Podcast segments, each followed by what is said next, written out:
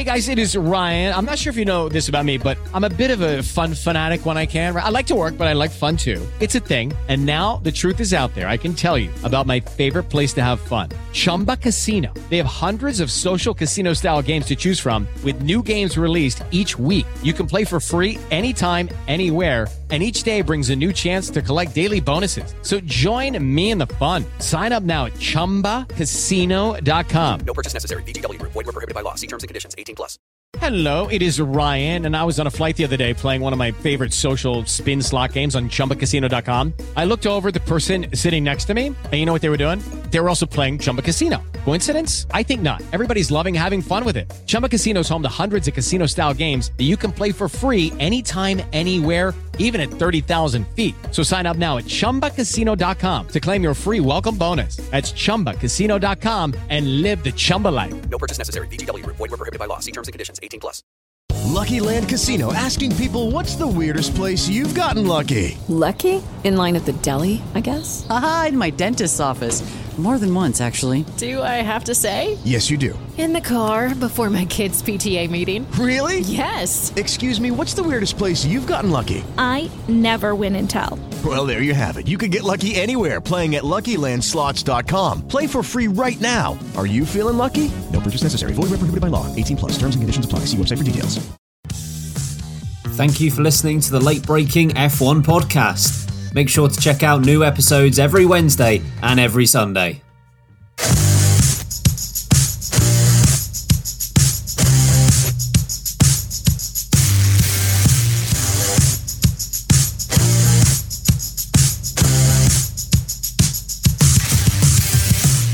Hello, and a very warm welcome to the late braking F1 podcast with me, your host, Samuel Sage. Now, regular listeners, you might already be thinking they haven't let Sam do it all on his own, surely. Well, let is a, is a polite word. Neither of them are here. So I'm free roam. I'm free to run. Basically, I didn't turn up to the midweek one. I was at another wedding. And if you did listen, you'll have heard that I thought we were going to do a show on the Friday anyway. Uh, that apparently wasn't the plan. Uh, Harry and Ben have run away together. I believe they're stuck in a lake on a pedalo somewhere, and I refuse to help them. So you are stuck with me. And I come to you straight after what has turned out to be a drama filled qualifying session. And I thought it was all going to be quite chilled. I thought, you know, Max Verstappen will waltz to pole position. And sorry to spoil it to you folks, but he has picked up another one. His 30th career pole in Formula One, which, you know, fair play to him. He's like a belter of a year. But the drama is all over the rest of the circuit. Some key talking points I was want to chat about before we go into the real topics. Firstly, at one point over the weekend already, Gunther Steiner has created a gustometer to test the wind because it's so windy out there in Qatar. 42 degrees it was today in the middle of the day. And it's just holding a paper cup over the paddock on a bit of string. It feels very late braking, but I absolutely love it. We are the pinnacle of motorsport, and that is a brilliant invention. Well done to you. Um, great to see Dave Roogs turned up pure sandstorm vibes all over the racetrack because it's so sandy. Uh, but in terms of the actual track action, Ben's worked a wonder. Alpine, two cars in the top 10. Lance Stroll has had an absolute meltdown. We're going to be talking about that soon as well. McLaren, right at the end of the session, after looking absolutely rapid from Q1, Q2, and then seemingly Q3 have an absolute nightmare. Valtteri Bottas makes it into Q3 for the first time since Hungary. He's only done that twice before, Hungary and Miami. Carlos Sainz, Sergio Perez out in Q2. And now we have two Mercedes on the front row, well, second and third, with Max Verstappen, who was mentioned earlier. Firstly, though, I want to kick off with as much as there's been so much drama, both at the start and at the end, I actually want to start with Lance Stroll.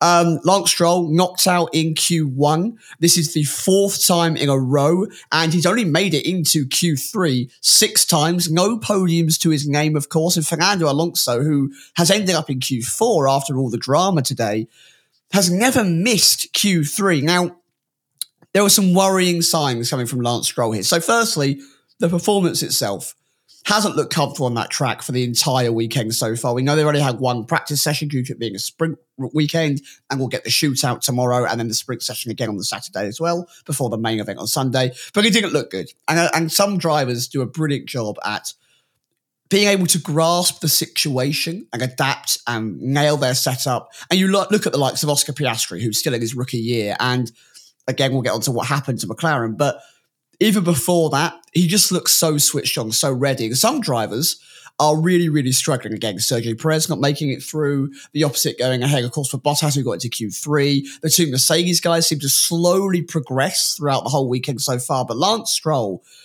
didn't look good in practice and has looked terrible, terrible in qualifying, being out again. And the first worrying part of me for this is not just that he's let his head drop. He gets out of the car, walks into the garage, and his PT, his personal trainer, approaches him. And we see Lance kind of duck behind the the team wall in the back of the garage where cameras don't really get an off, you know, you don't regularly get a look behind there unless something is planned. And all of a sudden, Lance lashes out at his PT. He physically pushes away, shoves his PT, which I am all for driver passion. Those who are long-term listeners know that realistically, I love a bit of a swear from from drivers over the radio. I love when they get you know heat in the moment. I love they go 200 miles an hour over the radio. Let it out, then you know show that emotion. You're a competitor and you want the best. I'm all for you know letting yourself be wound up and angry. You care about this, but you can't be going around physically assaulting people because you have had a bad day and realistically, this string of poor performances, as I mentioned earlier, four Q1 eliminations in a row now. I'm pretty certain it's the worst record of all the teams within the top seven or eight. It might be the worst record other than Logan Sargent now in terms of the eliminations. Um, not good at all, but it's down to him. The car, whilst it was not as good as it was at the start of the season, is still more than capable of fighting at the top end of the midfield and even comfortably getting into Q3 as we've seen it time after time after time again. And I mean time after time, every time with Fernando Alonso. Now, Fernando Alonso is a fierce competitor to have, a fierce teammate to have. People regularly call him the GOAT, Harry, of course, king of the Fernando Alonso fan club. And champions him rightly so because the man is, you know, a hatful of talent at 42 years old, still turning out what ended up being a fourth place. Now, I don't think any of us expect Lance Stroll to be beating Fernando Alonso across a championship, you know, in points tallies.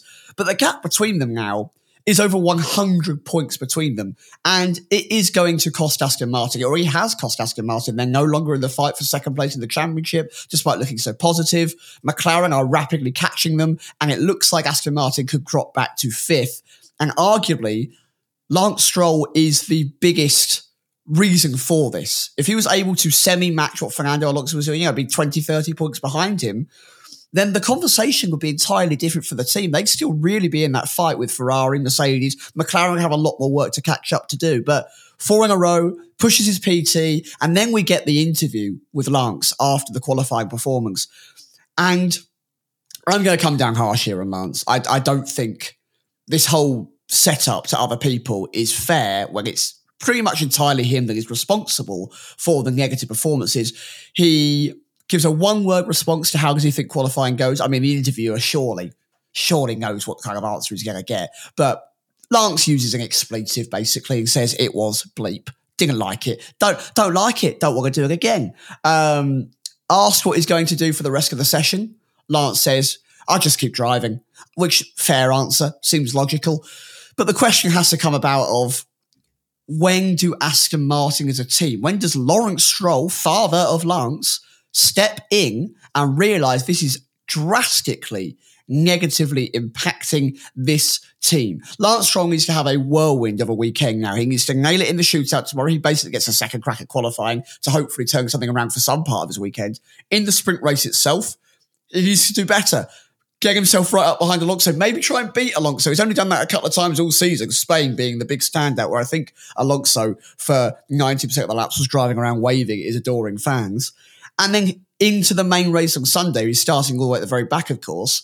He needs to buck his trend, maybe go for a drive where he gets himself a couple of points. And I think that would be a good turnaround, you know, from what, 17th, 18th, or wherever he is, getting to 9th or 10th. In that car, I think would be a good job. I think you could go, all right, you had a naff Friday, which is weird to say. Isn't that weird? Thank God the other two are here because they would be moaning about it endlessly. Um, but you've turned it around and you picked up some points. So hopefully he can gather his head, we see an apology about the assault that essentially happened. And again, I'm all for passion, but that is taking it too far. And the chap manages to actually deliver because at the start of the season, he was such a feel good story. Aston Martin on the up. He, of course, immediately recovering from breaking his wrists before se- uh, the pre-season. Um, finishes sixth in Bahrain, has another great performance in Jeddah.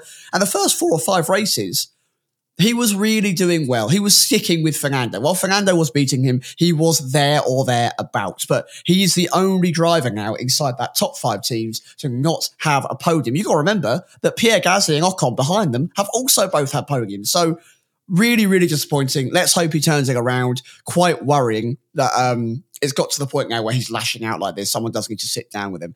So let's go on to the chaos that happened at the very end of qualifying there. And, you know, if you switched off and you thought, oh, Max Verstappen's going to a car before everyone else has even finished their laps, and uh, what do you mean I've missed chaos after? What's happened? Well, track limits, sandy tracks, a gusty track with wind blowing cars all over the place, and of course, the fact that the FIA can't deliver their own penalty system on time during their sessions means that we had silliness pure silliness come the end of qualifying. So Verstappen's there. He's got pole position. He's out there in the uh, the cool down area, getting his weighing, shaking hands, towel on, having a drink. Great time for him. Lando Norris comes around the the, uh, the track, comes over the radio, uh, essentially saying how stupid he is. He's run wide again. He's got some oversteer. He's flicked it back to try and gather the car. The car goes wide. Lap time deleted, and he definitely had the timing to get himself second on the grid. And realistically, Piastri himself admitted that he wasn't doing brilliantly either. McLaren are arguably the second fastest car on the grid this time around, quite comfortably. I think they've got the legs on Mercedes, and I think because Ferrari are so wind sensitive. I I'm, you know, well, I'm not going to wind. That sounds a bit naughty. But my point is, Ferrari don't like a gust of wind up the backside. It does send them outside of track limits a lot. And how many mistakes did we see both Leclerc and Sainz making? Again, Sainz out in Q2, it cost him dearly.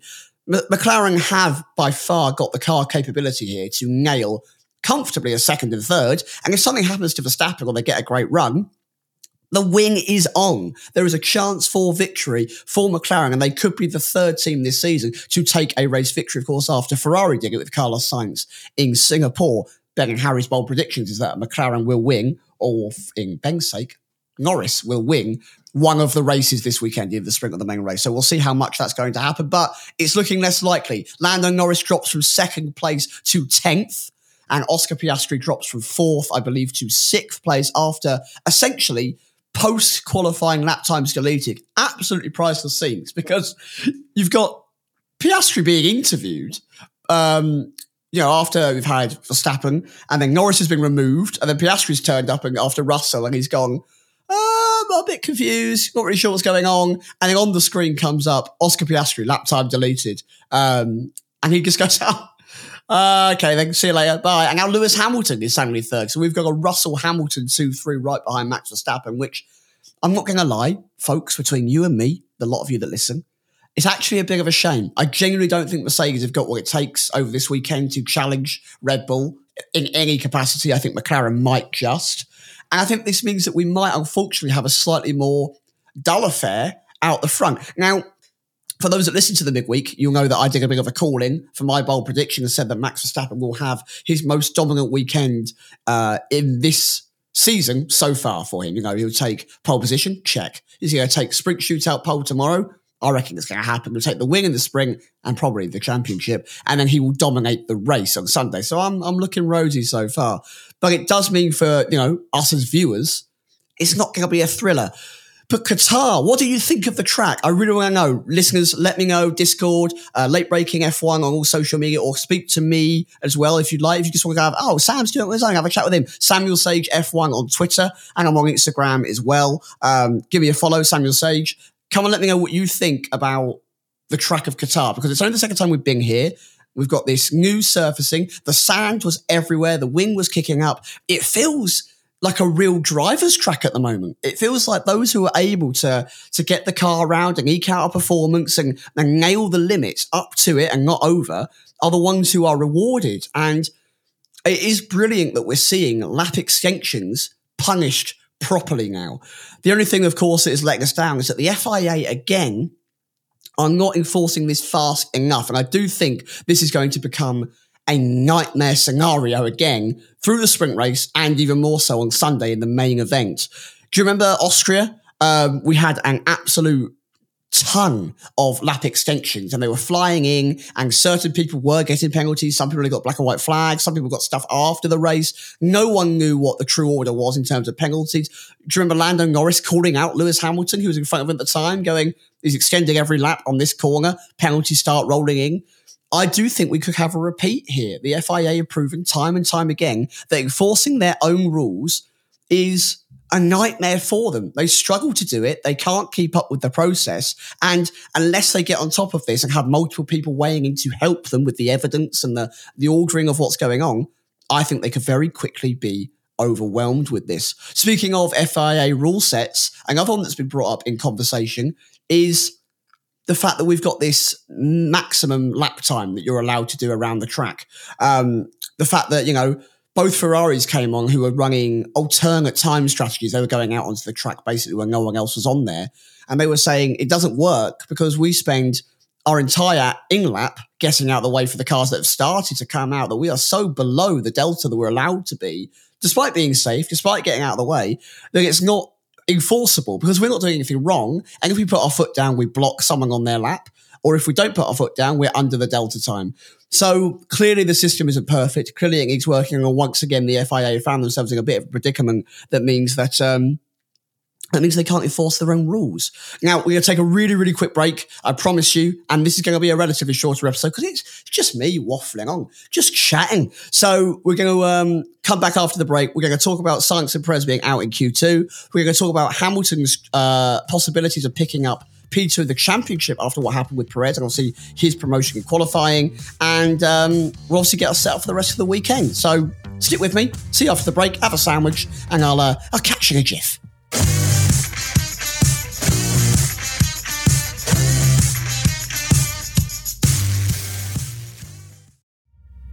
Is Ryan here, and I have a question for you. What do you do when you win? Like, are you a fist pumper? A woohooer, a hand clapper, a high fiver. I kind of like the high five, but if you want to hone in on those winning moves, check out Chumba Casino. At ChumbaCasino.com, choose from hundreds of social casino style games for your chance to redeem serious cash prizes. There are new game releases weekly, plus free daily bonuses. So don't wait. Start having the most fun ever at ChumbaCasino.com. No purchase necessary. VGW. Void were prohibited by law. See terms and conditions. 18 plus. Step into the world of power, loyalty, and luck. I'm gonna make him an offer he can't refuse. With family, cannolis, and spins mean everything. Now, you wanna get mixed up in the family business. Introducing The Godfather at ChumbaCasino.com. Test your luck in the shadowy world of The Godfather slot. Someday, I will call upon you to do a service for me. Play The Godfather now at ChumbaCasino.com. Welcome to the family. No purchase necessary. VGW Group. Void where prohibited by law. 18 plus. Terms and conditions apply. Hello, it is Ryan, and I was on a flight the other day playing one of my favorite social spin slot games on chumbacasino.com. I looked over the person sitting next to me, and you know what they were doing? They were also playing Chumba Casino. Coincidence? I think not. Everybody's loving having fun with it. Chumba Casino is home to hundreds of casino style games that you can play for free anytime, anywhere, even at 30,000 feet. So sign up now at chumbacasino.com to claim your free welcome bonus. That's chumbacasino.com and live the Chumba life. No purchase necessary. VGW. Void prohibited by law. See terms and conditions. 18 plus.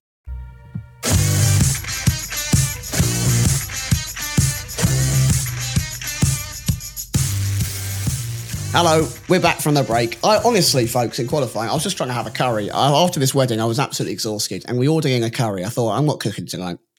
Got this lovely chicken tikka curry, and I was really just minding my own business, and you know, all this drama's cropped up, and now I'm trying to have a cup of tea while I record this podcast.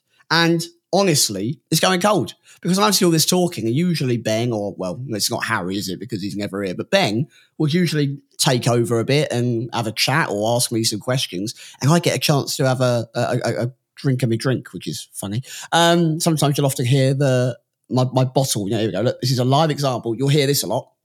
That squeak is my drinks bottle that allows me to stay hydrated because I natter on. So What's the chat about? We are going to go through Sainz of Perez out in Q2, Hamilton's chances of picking up P2 in the championship, and I also want to give a little mention before we go into those two details of Valtteri Bottas.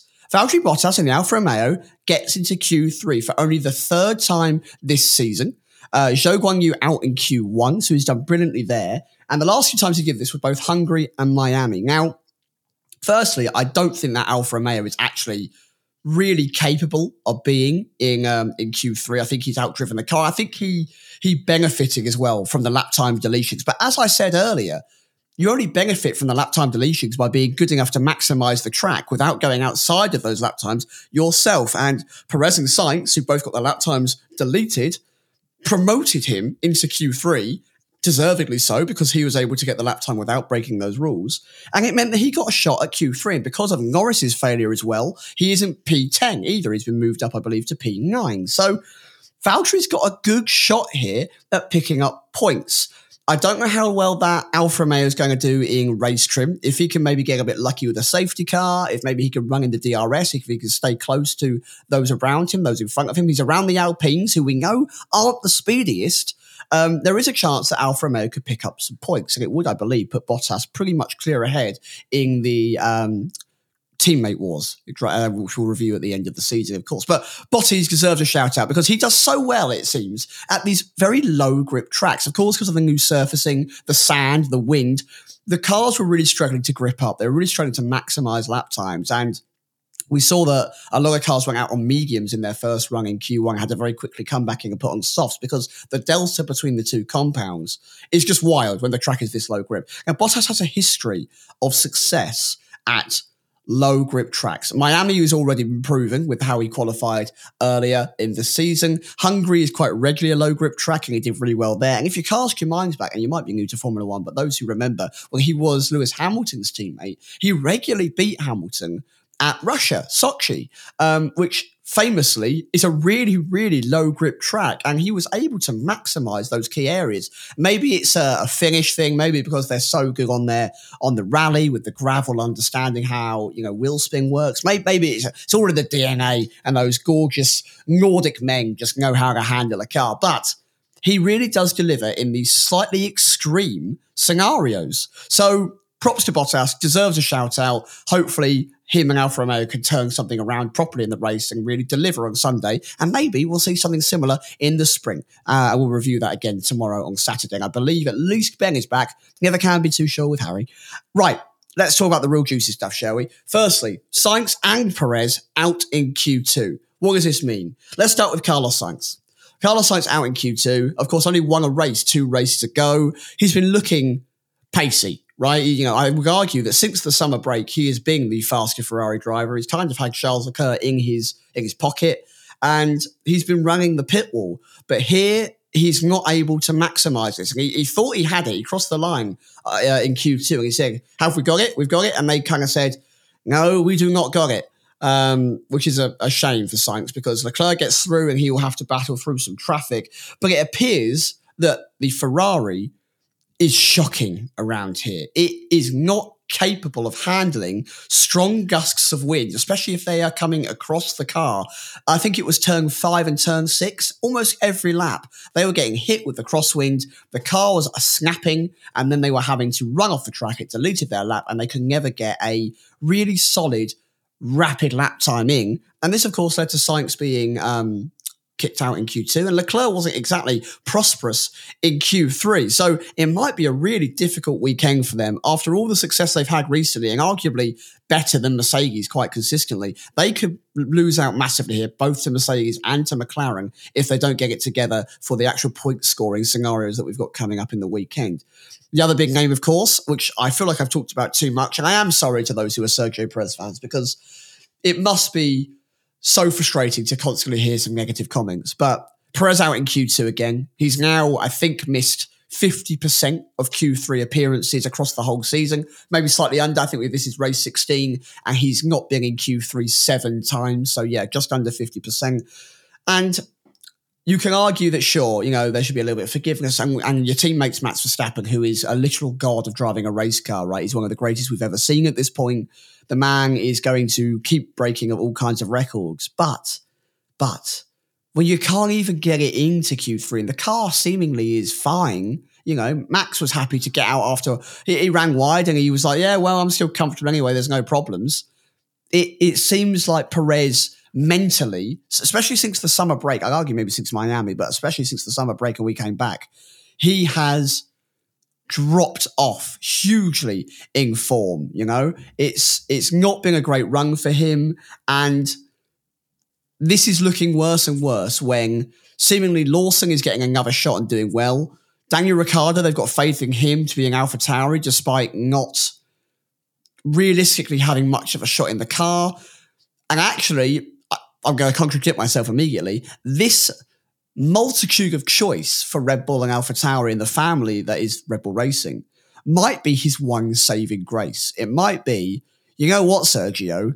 Whilst you're not impressing us, whilst you're, you might be letting us down, we did win the constructors title, and we just don't know what option to replace you with because we haven't seen enough of any of them. They might all be better than you, they might not be, but because we've barely seen them because we've had to chop and change so many times, we actually don't know what the best option is to change anyway. So you're going to get some more time. It might be that that is the case. Because of this, Lewis Hamilton, of course, starts P3. He's been behind George Russell pretty much the whole weekend so far, and that was proven again in um, in qualifying, despite being on top spot for Q2. Doesn't mean too much, unfortunately, doesn't set the grid.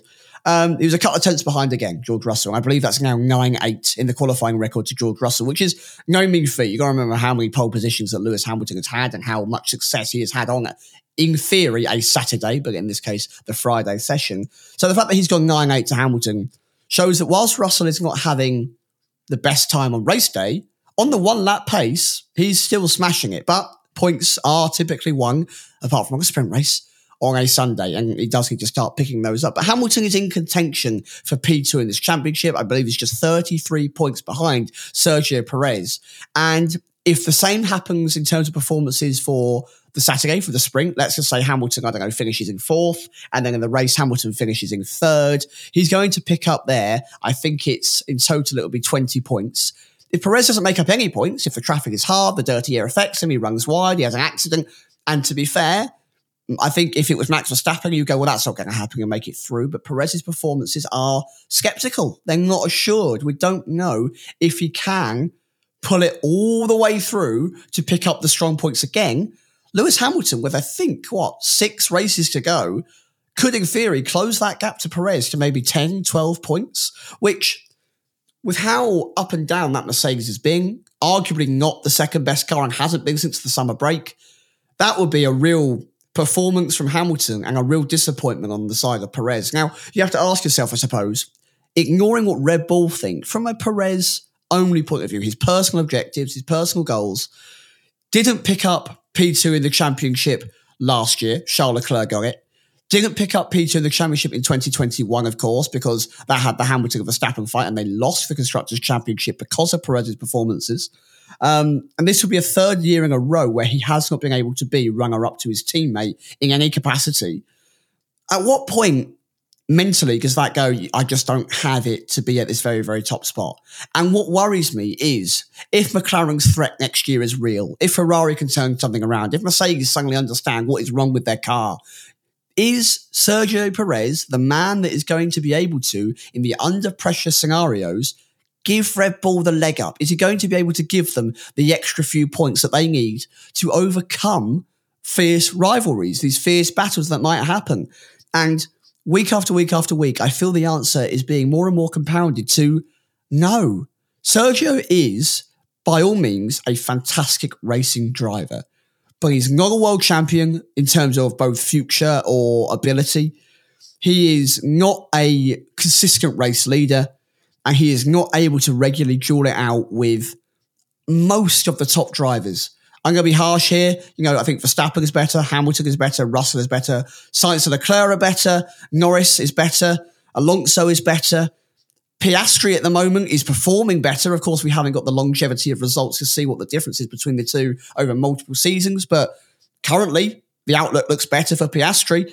So, out of those top teams, the only person worse than Perez, it feels like, is Stroll. And Aston Martin are the team that are the least threatening so far. So it's a big question for Red Bull. Hamilton has got a P2 potentially on his hands that he could pick up coming of the season if the performances are still in a slum for Sergio Perez.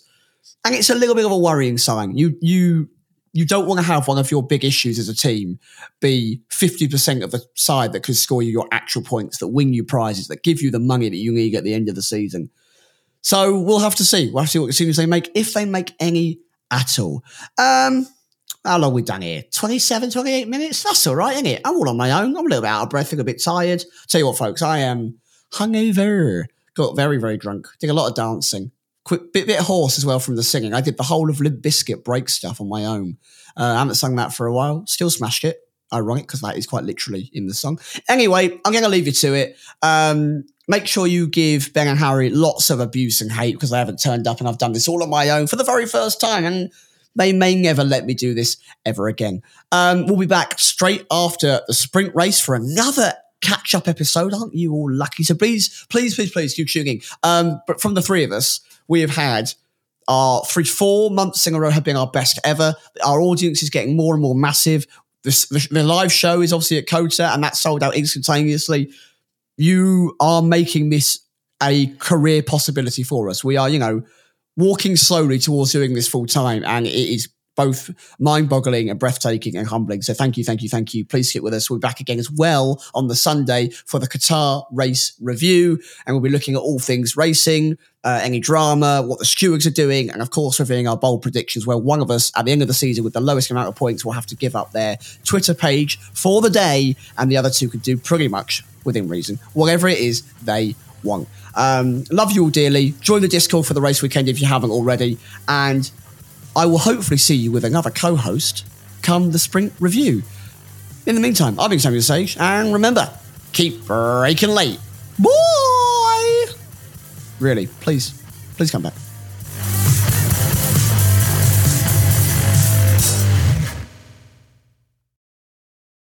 Sports Social Podcast Network.